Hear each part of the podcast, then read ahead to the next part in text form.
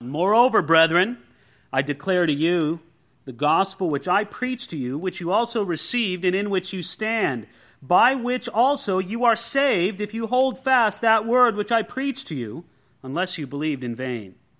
Now, Paul is going to get into the subject here, of which will take up most of the chapter in just a few minutes, and that subject is the resurrection, both Jesus' resurrection and our own resurrection. But before getting into it, he wants to talk about the place of the resurrection in the gospel of Jesus Christ. You see, Paul begins by simply saying in verse 1 of chapter 15, "The gospel which I preach to you." Now in verses 3 and 4, he's going to describe that gospel to us. He's going to give us what the content of the gospel is. But here, he only describes how we benefit by the gospel. Notice what he says here in verses 1 and 2. He says, the gospel which I preach to you, right? That's how the gospel begins. Somebody preaches, presents the gospel to you. Then it says next in verse 1, which also you received and in which you stand. The gospel is only of benefit if it's received and if one will stand in it. Now, do you know what the word gospel means? It simply means good news.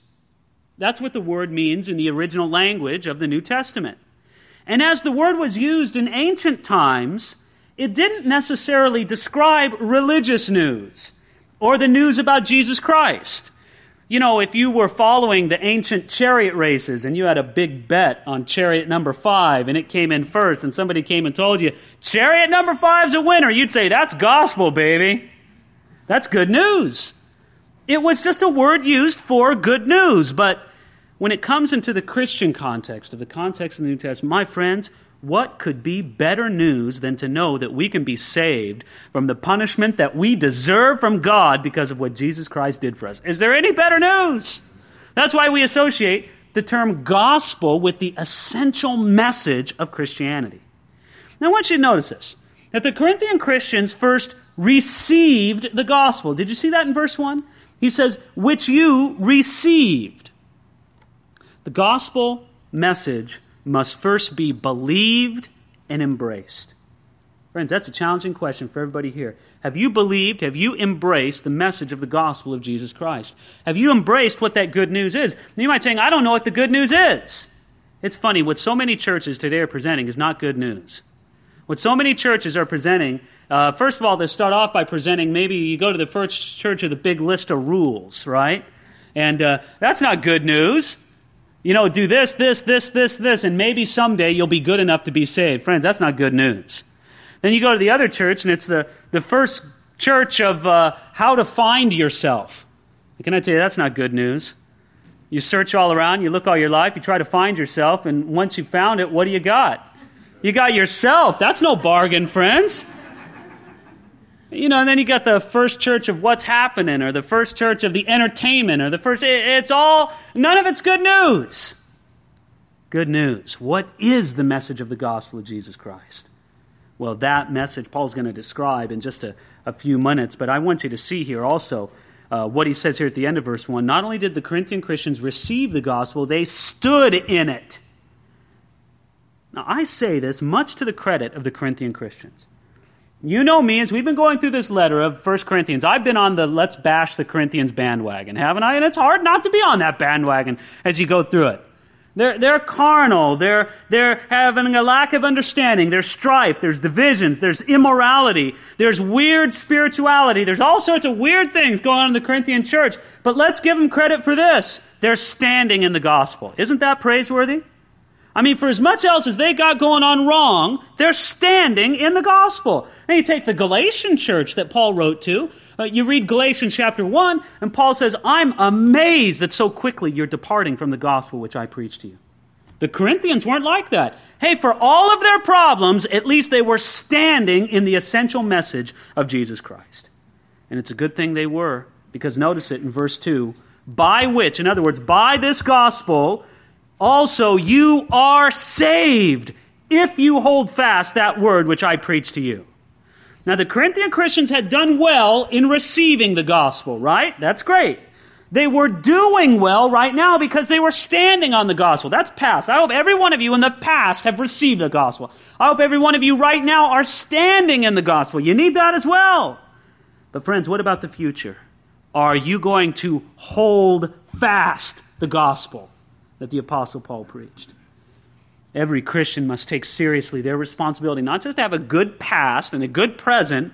Friends, you need to do everything you can before the Lord, God helping you to have a good future of holding fast onto Jesus Christ. And let me say this also, when Paul says in verse 2 that they had to hold fast, it also implies that there's some people or some things which might want to snatch the true gospel away from the Corinthian Christians. Are you aware of that in your life? There's some things in your life that want to snatch away the true gospel. Maybe it's deception. Maybe it's carnality. Maybe it's just being distracted with the things of the world. Maybe it's just plain old naked pride and self-centeredness. But friends, there's things in your life that if you let them, they will snatch away the gospel from you. That's why you need to hold fast. And if you don't hold fast, what's the danger? Look at it there in verse 2. By which you are also saved, if you hold fast that word which I preached you, unless you believed in vain. My friends, wouldn't that be a horrible thing to say at the end of your life? How about having that inscribed on your tombstone? Believed in vain. Oh yeah, they believed in Jesus Christ at one time. But look at them through the years, through the slow drift of time. They drifted away from Jesus until the end of their life. They weren't holding on to the gospel of Jesus Christ at all. They had turned their back on it a long time ago, though in a subtle way. And at the end of it all, they had believed in vain. And friends, let me tell you something. If you let go of the gospel, all of your previous belief won't do you any good. It will be as if you had believed in vain. Oh yeah, but I really loved God when I was a teenager. Oh no, you should have seen me in that college and career group in my 20s. Oh no, as a young married, oh boy, I was there. Friends, all of that in the past, it's wiped away. It was all in vain. You need to hold on and hold fast to the very end. Now, what is it that we have to hold fast onto? What's the content of the good news? Good news, Paul says. Well, what is the good news? This may surprise you. Look at verses 3 and 4. Here's the good news. Here is the gospel. You want to know what the gospel is? You circle this in your Bible. 1 Corinthians chapter 15, verses 3 and 4. This is the gospel. For I delivered to you first of all that which I also received, that Christ died for our sins according to the Scriptures, and that He was buried, and that He rose again the third day according to the Scriptures. My friends, that's the gospel of Jesus Christ. You say, what? That? I mean, wait a minute, this doesn't tell me how to erase all my problems and how to be rich. This doesn't tell me how to, just have a wonderful life with everybody. I don't see what's so good about this. My friends, this is the gospel. I want you to see how Paul says it. First of all, in verse 3, he points out that he delivered to the Corinthians this gospel which he had received. Paul did not make up this gospel. He received it. This gospel didn't begin with Paul. It's not like Paul took a big marketing survey and decided, I need a message that people are going to enjoy, that people are going to latch onto. What do they want to hear? This message didn't originate with Paul. He received it. It was not Paul's gospel in the sense that he created it or fashioned it. It was Paul's gospel in the sense that he personally believed it and he personally spread it. Friends, the preacher does not make the gospel, and if the preacher does make the gospel, it's not worth having. Let me tell you what you do not want. You do not want an original preacher.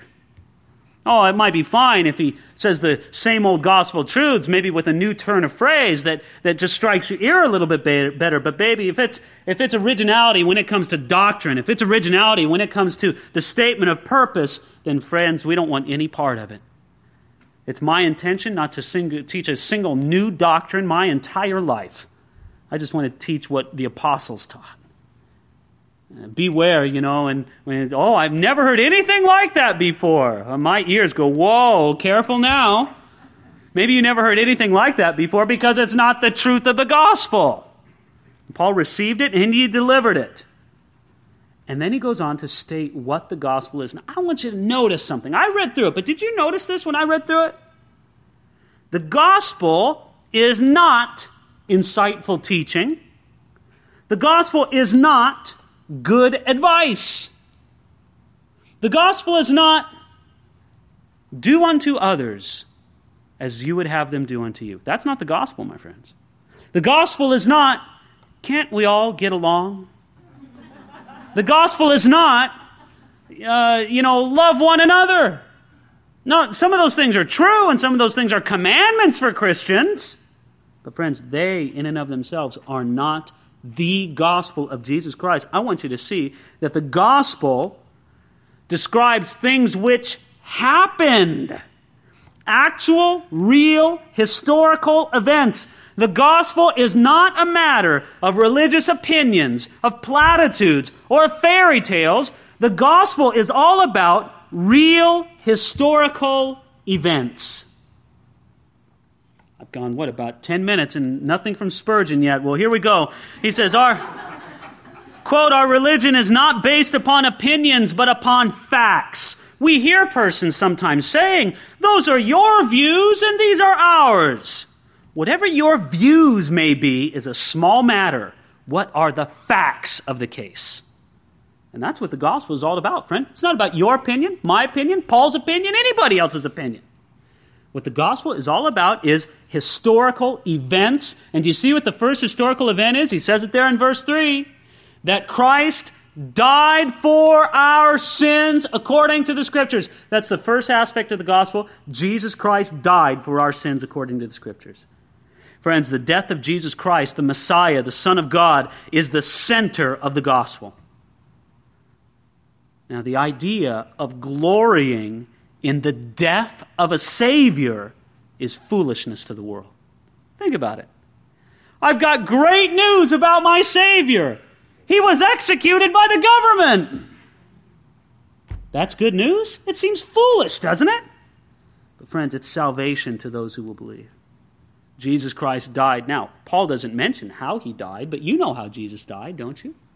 Jesus died at the hands of the Roman government through one of the most cruel and excruciating forms of capital punishment ever devised, the crucifixion. Now, friends, the Romans did not invent crucifixion, but they perfected it.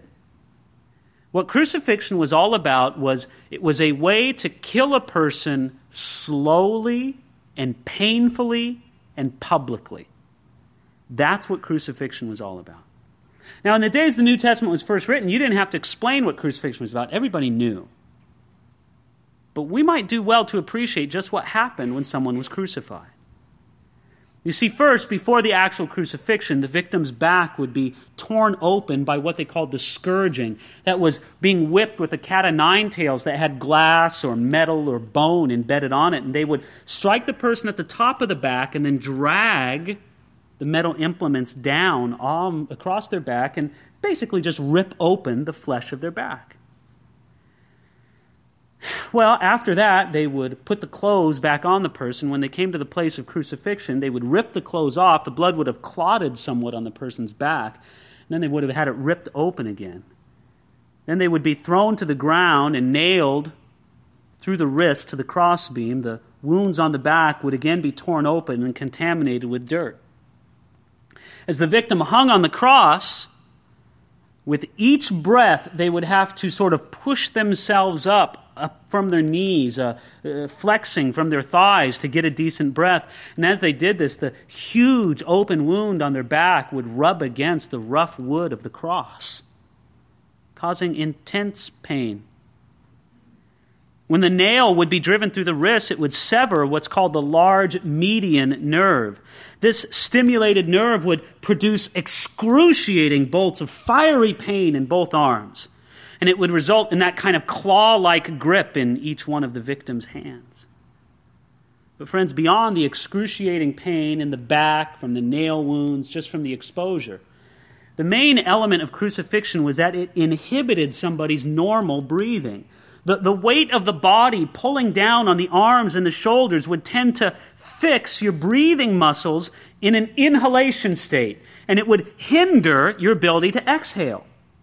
So this lack of adequate breathing would result in real muscle cramps, and those would even hinder your breathing further.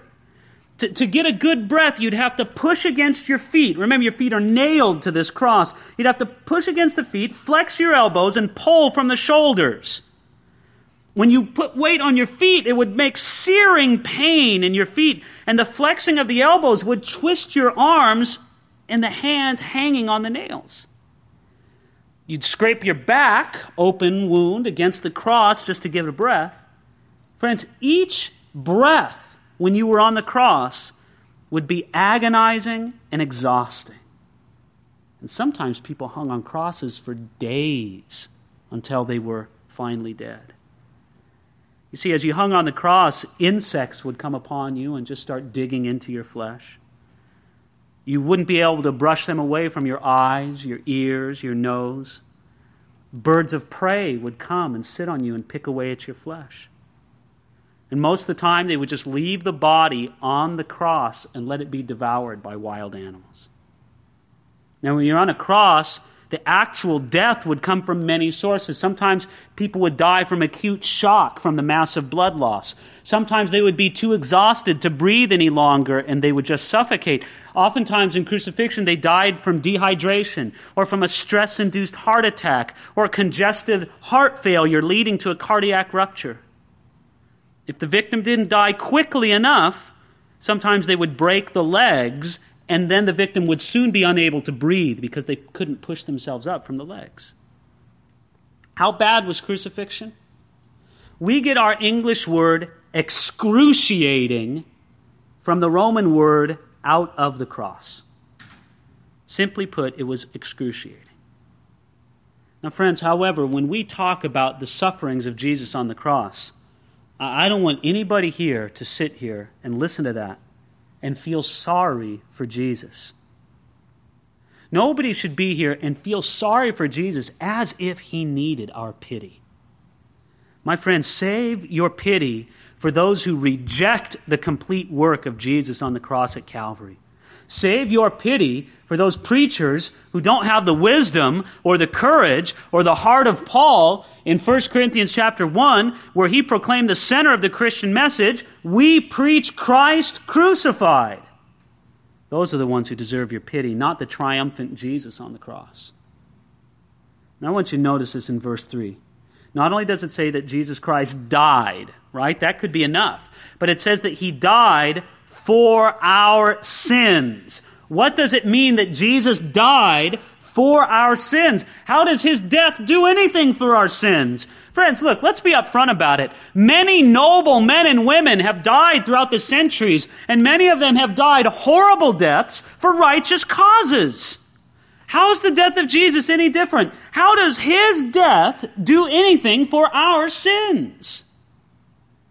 Friends, it's simply put this way. At some point before Jesus died, before the veil in the temple was torn in two, before he cried out, "It is finished," an awesome spiritual transaction took place. The Father laid upon the Son all of the guilt, all of the wrath that our sin deserved. And Jesus bore that guilt and wrath in himself, satisfying it perfectly, totally satisfying the wrath of God on our behalf. Friends, as horrible as the physical suffering of Jesus Christ was, and we will agree it was horrible, as bad as the physical suffering was, this spiritual suffering, this act of being judged for sin in our place, this is what Jesus really dreaded about the cross. Friends, when he prayed in the Garden of Gethsemane and begged God the Father, if there be any way that this cup could pass from me, the cup in the Old Testament was a picture of the wrath of God being given to his enemies. And Jesus said, I don't want to be regarded as your enemy. I don't want to be served your wrath. But friends, on the cross, Jesus became, as it were, an enemy of God, and he was forced and judged and made to drink the cup of the Father's fury. Why? So that we would not have to drink that cup. Isaiah chapter 53 puts it powerfully. Let me read it to you. He is despised and rejected by men, a man of sorrows and acquainted with grief, and we hid, as it were, our faces from him. He was despised and we did not esteem him. Surely he has borne our griefs and carried our sorrows, Yet we esteemed him stricken, smitten by God, and afflicted. But he was wounded for our transgressions. He was bruised for our iniquities, and the chastisement for our peace was upon him. By his stripes we are healed. And friends, when that spiritual transaction took place, when God the Father put the judgment upon God the Son that we righteously deserved, once that was completely satisfied before the throne of God, and we have no idea how long it took. This is one of the mysteries of heaven. It could have taken a moment. It could have taken 10 minutes. It could have taken an hour. We don't know how long it took to accomplish that spiritual transaction. But the moment it was finished, Jesus said, I don't need to hang around here anymore. He said, it's finished. And he gave up his spirit to the Father in heaven. There was no reason for him to pardon the sin, to hang around on the cross. His work was done. He could go on now. Friends, Jesus Christ, the essential element of the gospel is that Jesus Christ died for our sins. And let's put it that way. Our sins put Jesus on the cross. Jesus Christ did not die for a political cause. He did not die as an enemy of the state, nor did he die for somebody's envy. Sometimes, to the great shame of the church, the Jewish people have been persecuted and have been just put down with the derisive term Christ killers. Friends, let me tell you something. Every morning when I wake up, I look in the mirror and I look at a Christ killer. Because it was my sin that put Jesus on the cross, and it was your sin. He died for our sins. He didn't die as some martyr for a cause or a victim of circumstance. He died to save us from our sins. But that's not the only aspect of the gospel. Yes, he died for our sins, but look at it in verse 4. And that he was buried. Now, we don't often think of the burial of Jesus as part of the gospel, do we? But it is. Do you know why the burial of Jesus is important? Well, first of all, it is proof positive that he actually died. You don't bury somebody unless they're dead. Pretty simple, right? Jesus' death was confirmed at the cross before they even took him down to be buried. But the burial of Jesus is important for another reason. Because it fulfilled the scriptures which declared, and they made his grave with the wicked, but with the rich at his death. Jesus was buried in the tomb of a rich man. And it fulfilled the scriptures. The gospel is that Jesus died, was buried, and then look at the third item in verse 4. And that he rose again the third day according to the scriptures. He rose again, my friends. Now, this is the point Paul's really been waiting to get at. This truth is essential to the gospel. Now, I think this is important for us to consider. Why, if it's Jesus' death on the cross that paid for our sins and removed our guilt, right? We all agree it was his work on the cross. Then why is the resurrection of Jesus so important? You know, some people think that, the resurrection is just kind of an add-on. That the real work was done on the cross, and, resurrection's nice, good for Jesus. I mean, it helped him out. But how is that essential to the gospel? Now, friends, please understand the resurrection is absolutely essential to the gospel of Jesus Christ, because although Jesus bore the full wrath of God on the cross as if he were a sinner, as if he were guilty of all of our sin, even being made sin for us, Jesus Christ himself did not actually become a sinner. He bore the guilt of our sin, but he did not become a sinner. You see, even the act of taking our sin was an act of holy, giving love for us, so that Jesus himself did not become a sinner, even though he bore the full guilt of our sin. And friends, that's a gospel message. That Jesus took our punishment for sin on the cross and remained a perfect Savior throughout the whole ordeal, that is proved by his resurrection. Let me put it to you this way. The resurrection of Jesus is not some add-on to the more important work of the cross. If the cross is the payment for our sin, then the empty tomb is the receipt. And friends, what good's the payment if you don't have the receipt? You got to have the receipt, right? You got to have some evidence that the price was paid. And friends, it's the receipt showing that the perfect Son of God made perfect payment for our sins. The payment itself is a little good without the receipt. And this is why the resurrection of Jesus was such a prominent theme in the evangelistic preaching of the early church. Friends, the cross was a time of victorious death. It was a negative triumph. Sin was defeated, but at the cross, nothing positive was put in place of sin. That waited until the resurrection. At the resurrection, Jesus showed that he didn't fall under the inevitable result of sin. The resurrection proves that Jesus Christ is a victor, that he's a conqueror. And so what did he do? Look at what the gospel says. He rose again, and he rose again the third day.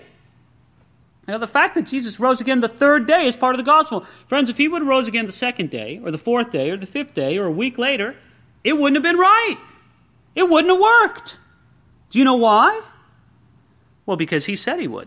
Jesus said he would rise again the third day.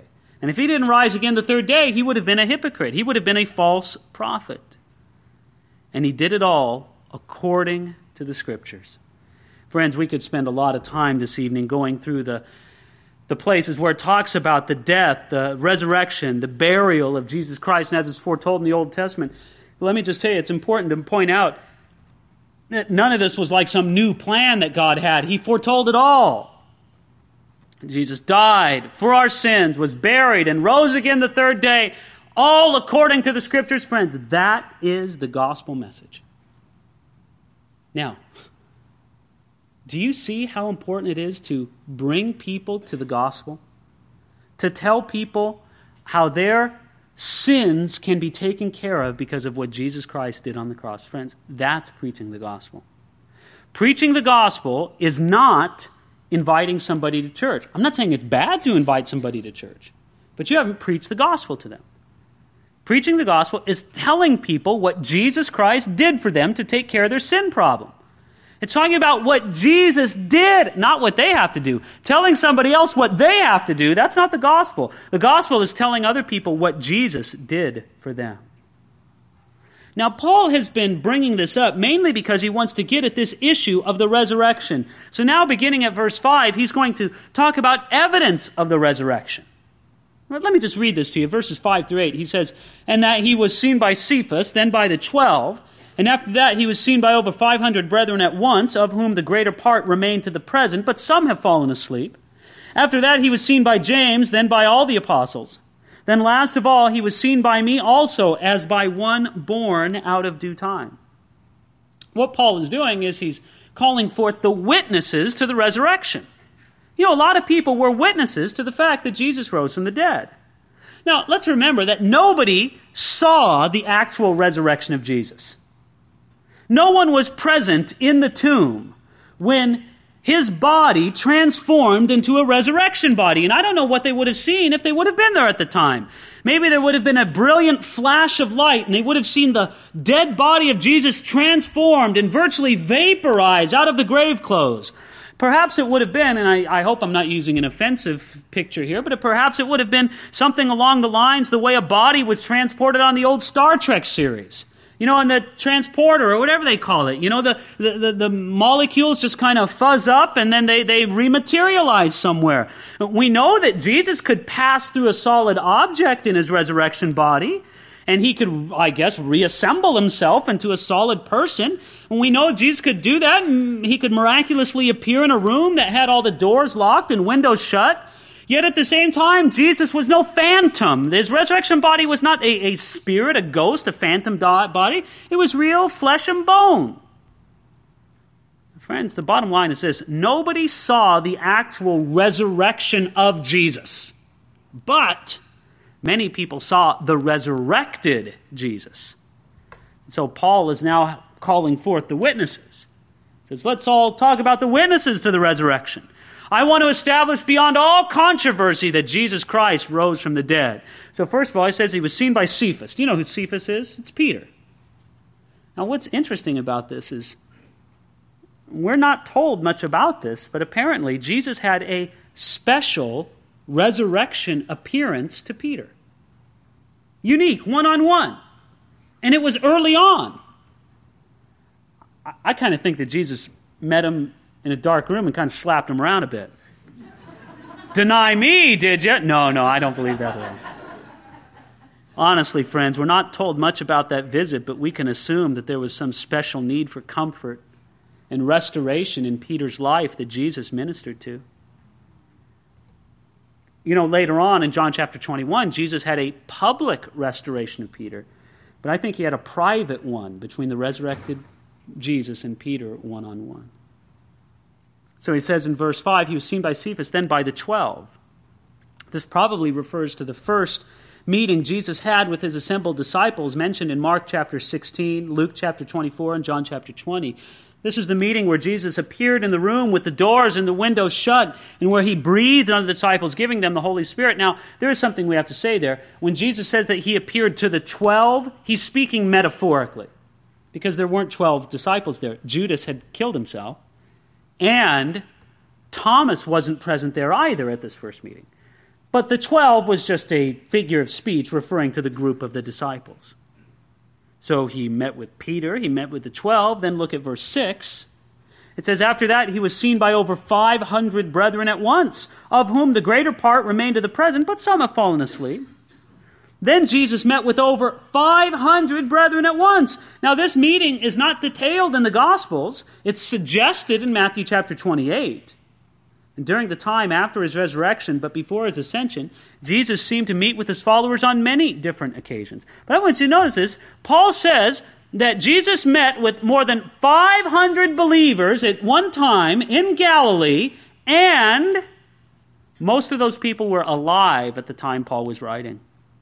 Friends, this is very compelling testimony for the truth of the resurrected Jesus. Paul is saying, go ask the people who saw the resurrected Jesus. Don't take my word for it.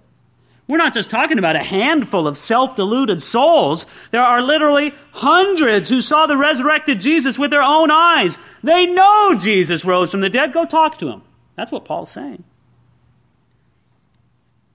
I need to make this very clear, my friends. Sometimes we sing that song, he lives, he lives. You ask me how, I know he lives. He lives inside my heart. My friends, can I tell you something? That's not good enough. Buddha can live inside your heart. Muhammad can live inside your heart. Joseph Smith can live inside your heart. You want to ask me how I know he lives? I know he lives because historical proof establishes it. It doesn't matter whether I feel it in my heart or not. He lives. If for some reason I stop feeling it in my heart, that doesn't mean that Jesus didn't rise from the dead. You ask me how I know he lives because the evidence proves it. Friends, if we believe anything in history, we can believe the reliable, confirmed testimony of these eyewitnesses, Jesus Christ rose from the dead. Friends, how do you know that Julius Caesar ever existed? Well, I read about him in the history. You ever see him? No. You ever see a photograph of him? No. You ever see a movie of him? No. Do you ever talk to you? No. Do you have a tape recording of him? No. How do you know Julius Caesar lived? You know Julius Caesar lived because you have the written account of eyewitnesses to his life. And as you go through and examine those written accounts from the eyewitnesses of his life, it makes sense. Right? He went up to what's modern-day France. He fought a lot of wars with the barbarians. He came back to Rome, so forth. Okay, we know there was a Rome. We know there was wars. We know this. Okay, we know all these things. It's confirmed on independent sources. Friends, there is more historical evidence for the truth of the resurrection of Jesus Christ than Julius Caesar ever existed. And sure, you might want to say, well, we don't know anything about history. We can't believe anything in history. Fine. If you're going to say that, then say it consistently. But if we know anything from history, we know Jesus Christ rose from the dead. Friends, through the years have been many objections suggested to the resurrection of Jesus. Some say that Jesus didn't die at all, that he just swooned on the cross, and then he revived in the tomb. You got to be kidding. I described to you what a crucifixion was like, right? Friends, that's no walk in the park. So they're saying that Jesus kind of passed out on the cross. They took him down, and somehow the cool air of the tomb revived him. So what he did was he kind of hopped up off the ledge and caught the quarter of his grave clothes on a sharp rock and jumped around and untwisted them. Then he, from the inside, rolled away the stone and did some of the most impressive Bruce Lee kung fu stuff you've ever seen in his life to take out the detachment of Roman guards that was standing right outside his tomb. And you start believing that, my friends, that takes way more faith than believing what the simple message of the Bible is. Other people say that he really died, but his body was stolen. Right. So it was all just a big plot, a cover-up by the disciples. That's what it was, right? They stole Jesus' body. They didn't want to lose face. So they stole it and they said, look, let's just say he rose from the dead. We'll bury him somewhere. Nobody will know. We'll just say he rose from the dead. It'll be our little gag, our little trick on the world. And so every one of them went to their death for a joke, for a little gag on the world. No, my friends, a joke, a cover-up, a falsity doesn't transform the world like this. Other people say that Jesus really died, but his desperate followers hallucinated his resurrection. I don't know where people get these ideas. Yeah, 500 people at once hallucinated his resurrection? I don't think so. Friends, a plain, simple understanding of what the Bible says about the resurrected Jesus makes us conclude that he rose from the dead.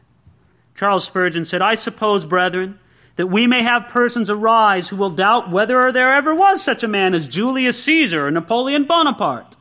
And when they do, when all reliable history is flung to the winds, then, but not till then, may they begin to question whether Jesus Christ rose from the dead. For this historical fact is attested by more witnesses than almost any other fact that stands on record in history, whether sacred or secular.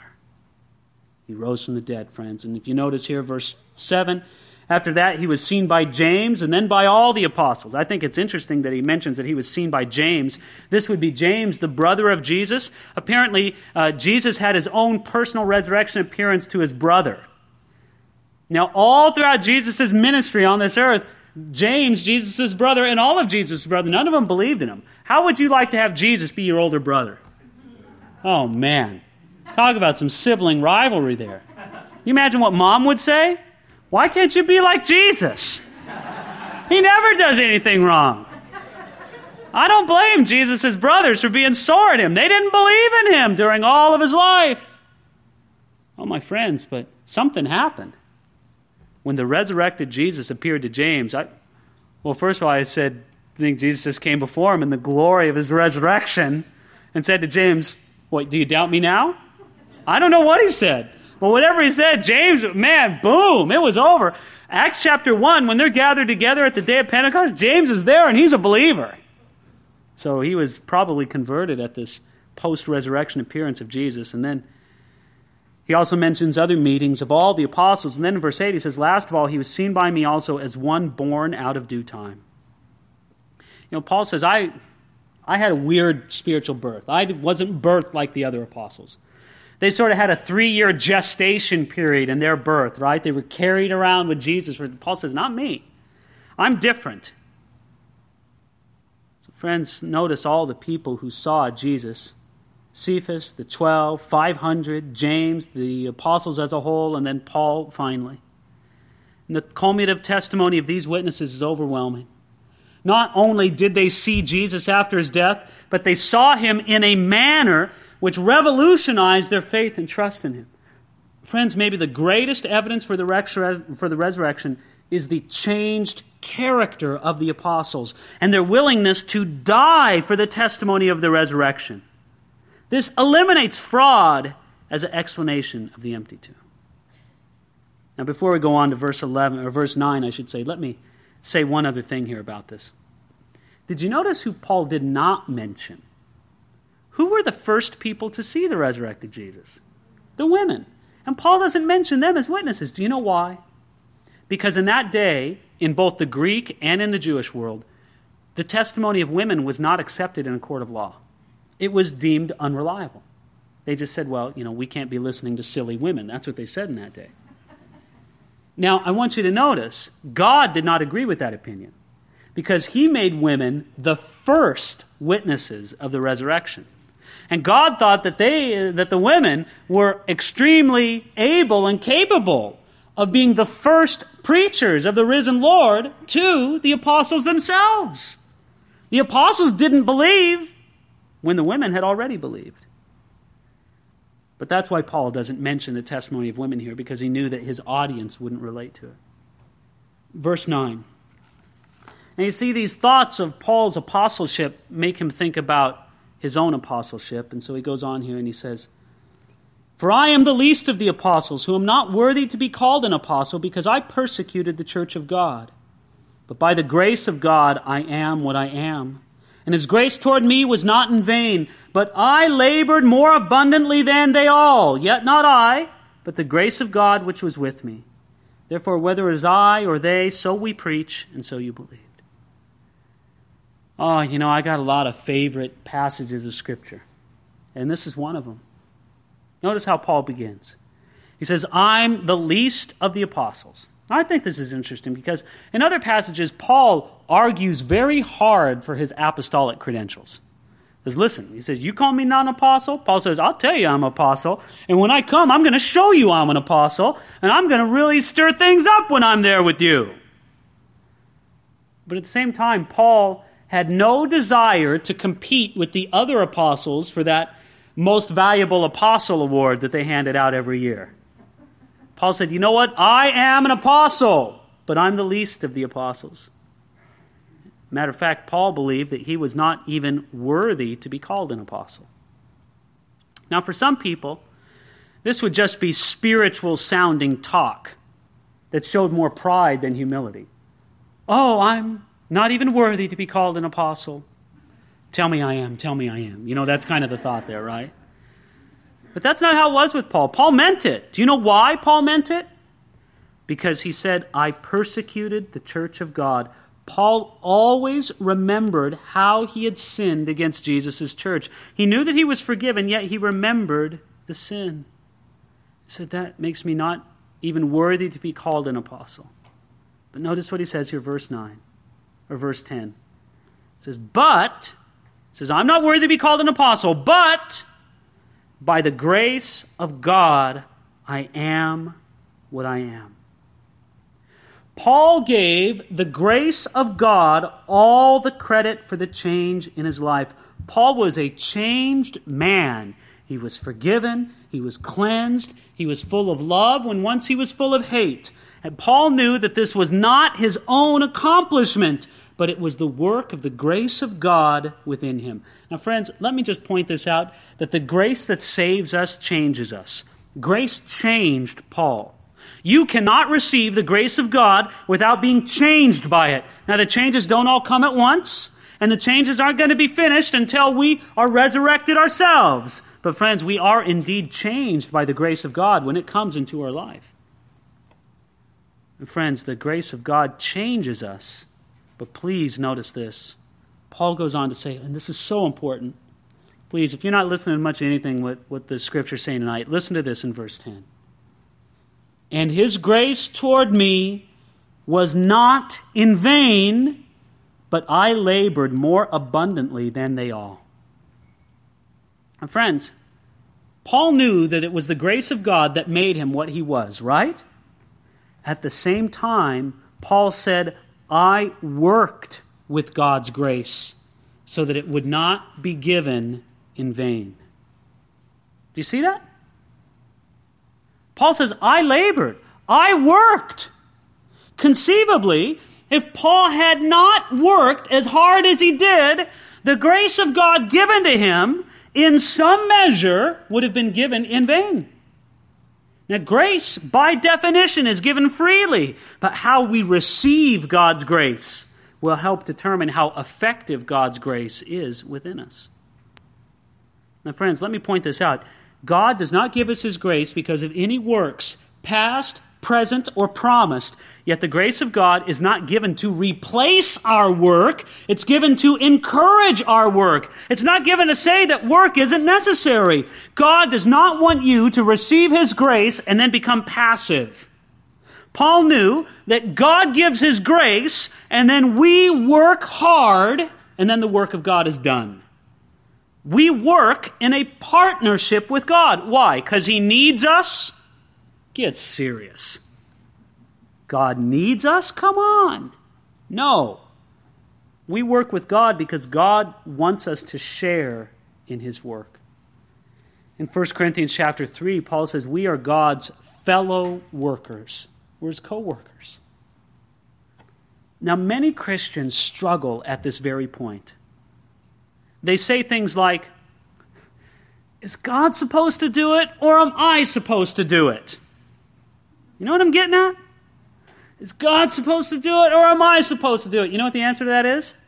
Yes. Just simply put, yes. God will do it, and you do it. Trust in God. Rely on him, and then get to work and work as hard as you can. My friends, that's how you see the work of God accomplished. If I neglect my end of the partnership, God's grace doesn't accomplish all that it might, and therefore it's given in vain.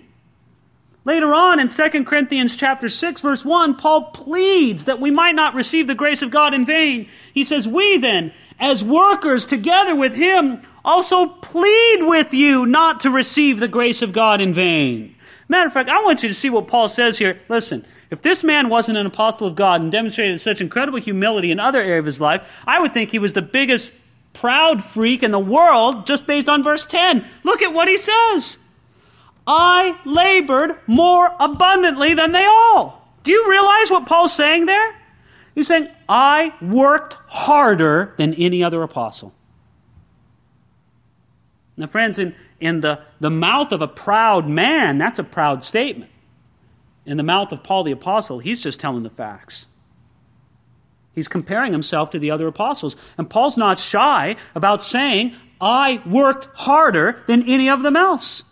And it wasn't because the other apostles were necessarily lazy, although, you know what, maybe some of them were. I wonder about Bartholomew myself. We don't hear much about him. I don't know. But friends, Paul was an exceptionally hard worker, and that saw more of the work of God get done. I don't know how to put it any other way than this, my friends. But sometimes Christians lose sight of the value of hard work. And if you want God to use you in a mighty way, you better get ready to work hard. If you want to be something great for the Lord and have him use you, get ready to work hard. You know, sometimes when people are blessed through some of the ministry that God gives through me, and as I look and as I look at what God is doing, I can say, I work hard. Now, I probably don't work maybe as hard as I could or as hard as I should. Sometimes I go back and say, you know what, I could have done more. I could have done more. But friends, it doesn't happen by accident. You know, I'll joke around sometimes about, you know, I'll spend all week surfing or playing golf. Friends, I didn't get ready for tonight by going out sitting on the waves. That's for tomorrow. Let me tell you something. If you want to be used of God, no matter what he puts your heart to, get ready to work hard. And if you're not going to work hard at it, what are you even doing? It's a valid principle. Now notice this, though. Paul knows how to wrap it up perfectly in verse 10. I'm going to read it from the beginning. He says, but by the grace of God, I am what I am. Right? We got that. And his grace toward me was not in vain, but I labored more abundantly than they all. Yet not I, but the grace of God which was with me. Paul was honest enough to know that he had worked hard, right? He's not going to stand back and give this falsely spiritual thing, oh, I didn't do anything, it was only the Lord. No. Paul said, hey, not only did I work hard, I worked harder than any of the other apostles. Let me tell you that, Paul says. But at the same time, Paul was humble enough to know that even his hard work was the work of God's grace in him. And that's why he could say it. Now, if you were to ask the Apostle Paul, Paul, do you work hard as an apostle? He would not respond with that falsely spiritual, oh no, I don't do anything. It's all the work of God's grace. Paul would say, you bet I work hard. In fact, I work harder than any other apostle. But you know what? Paul wouldn't dwell on it. Paul wouldn't go around thinking, I work harder, I work harder. He wouldn't go around, they called James Brown the hardest working man in showbiz. He would say, I'm the hardest working man in apostolic ministry. Paul wouldn't go around thinking like that, my friends. But he would simply have the inward knowledge that it was all the work of God's grace within him. So notice the end result here, verse 11. Therefore, whether it was I or they, so we preach, and so you believed. Whether it was Paul or one of the other apostles who brought the message, the result was the same. What did they preach? They preached the resurrection of Jesus Christ, and the early Christians believed the resurrection of Jesus. Matter of fact, the verb tense there for when Paul says, we preach, it's in the continual tense. Paul is saying that he and the other apostles habitually preached the message of the resurrected Jesus. Now, what does it matter? That's what we're getting at in verse 12. And we're going to cover here verses 12 through 19 and wrap it up here for the evening. Paul says now at verse 12, now if Christ is preached that he has been raised from the dead, how do some among you say that there is no resurrection of the dead? But if there is no resurrection of the dead, then Christ is not risen. Now, you might be wondering, why has Paul so carefully demonstrated and proven the resurrection of Jesus? And he's done a pretty good job, right? Why? Was it that the Corinthians didn't believe that Jesus rose from the dead? No, they did believe it. Look at verse 11. And so you believed. They believed it. They believed that Jesus Christ rose from the dead in a resurrection body. Then why was it important? Friends, check this out. And you got to remember this for next week. If I tell you this, you got to come back next week. So if you're not coming back next, close your ears now. No, here's the point. The Corinthian Christians were not denying Jesus' resurrection. They were denying our resurrection. They were influenced either by Greek philosophy or some of the Jewish ways of thinking that we'll get into more next week. But the bottom line was simply this. The Corinthian Christians believed that we lived forever, but not in resurrection bodies. Let's remember something. When we talk about resurrection, we're not talking about merely life after death.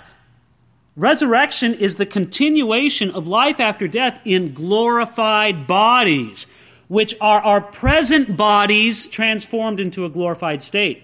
That's the Christian teaching of resurrection. That's what some of the Corinthian Christians didn't believe. They weren't doubting Jesus' resurrection. They believed that, but they were doubting ours. And so you notice what Paul's brilliant. He's getting at this, and he goes, okay, now look, I've proven to you that Jesus rose from the dead, right? You believe that, right? And he goes, yeah. Then he says, well, I've just established to you the principle of resurrection. If you believe the principle of resurrection for Jesus, how come you don't believe it for yourself? The Corinthian Christians were just not thinking carefully. Some of them were denying the reality of the resurrection, but they believed in a resurrected Jesus. Paul says, listen, the resurrected Jesus not only proves his own resurrection, he proves the principle of resurrection. And so he says, look, if nobody rises from the dead, if there is no principle of resurrection, then how do you explain Jesus rising from the dead? I think this is the place where the Corinthian Christians get really red in the face reading the letter. They go, oh, yeah. But now Paul continues on, verse 14. He's not letting up much, folks. And if Christ is not risen, then our preaching is vain, and your faith is also vain. Yes, and we are found false witnesses of God because we have testified of God that he raised up Christ, whom he did not raise up, if in fact the dead do not rise. For if the dead do not rise, then Christ is not risen. And if Christ is not risen, your faith is futile. You are still in your sins. Then those who have fallen asleep in Christ have perished. If in this life only we have hope in Christ, then we are of all men the most pitiable. You know what Paul does in verses 14 through 19? He says, okay, what if? What if there is no resurrection? What if?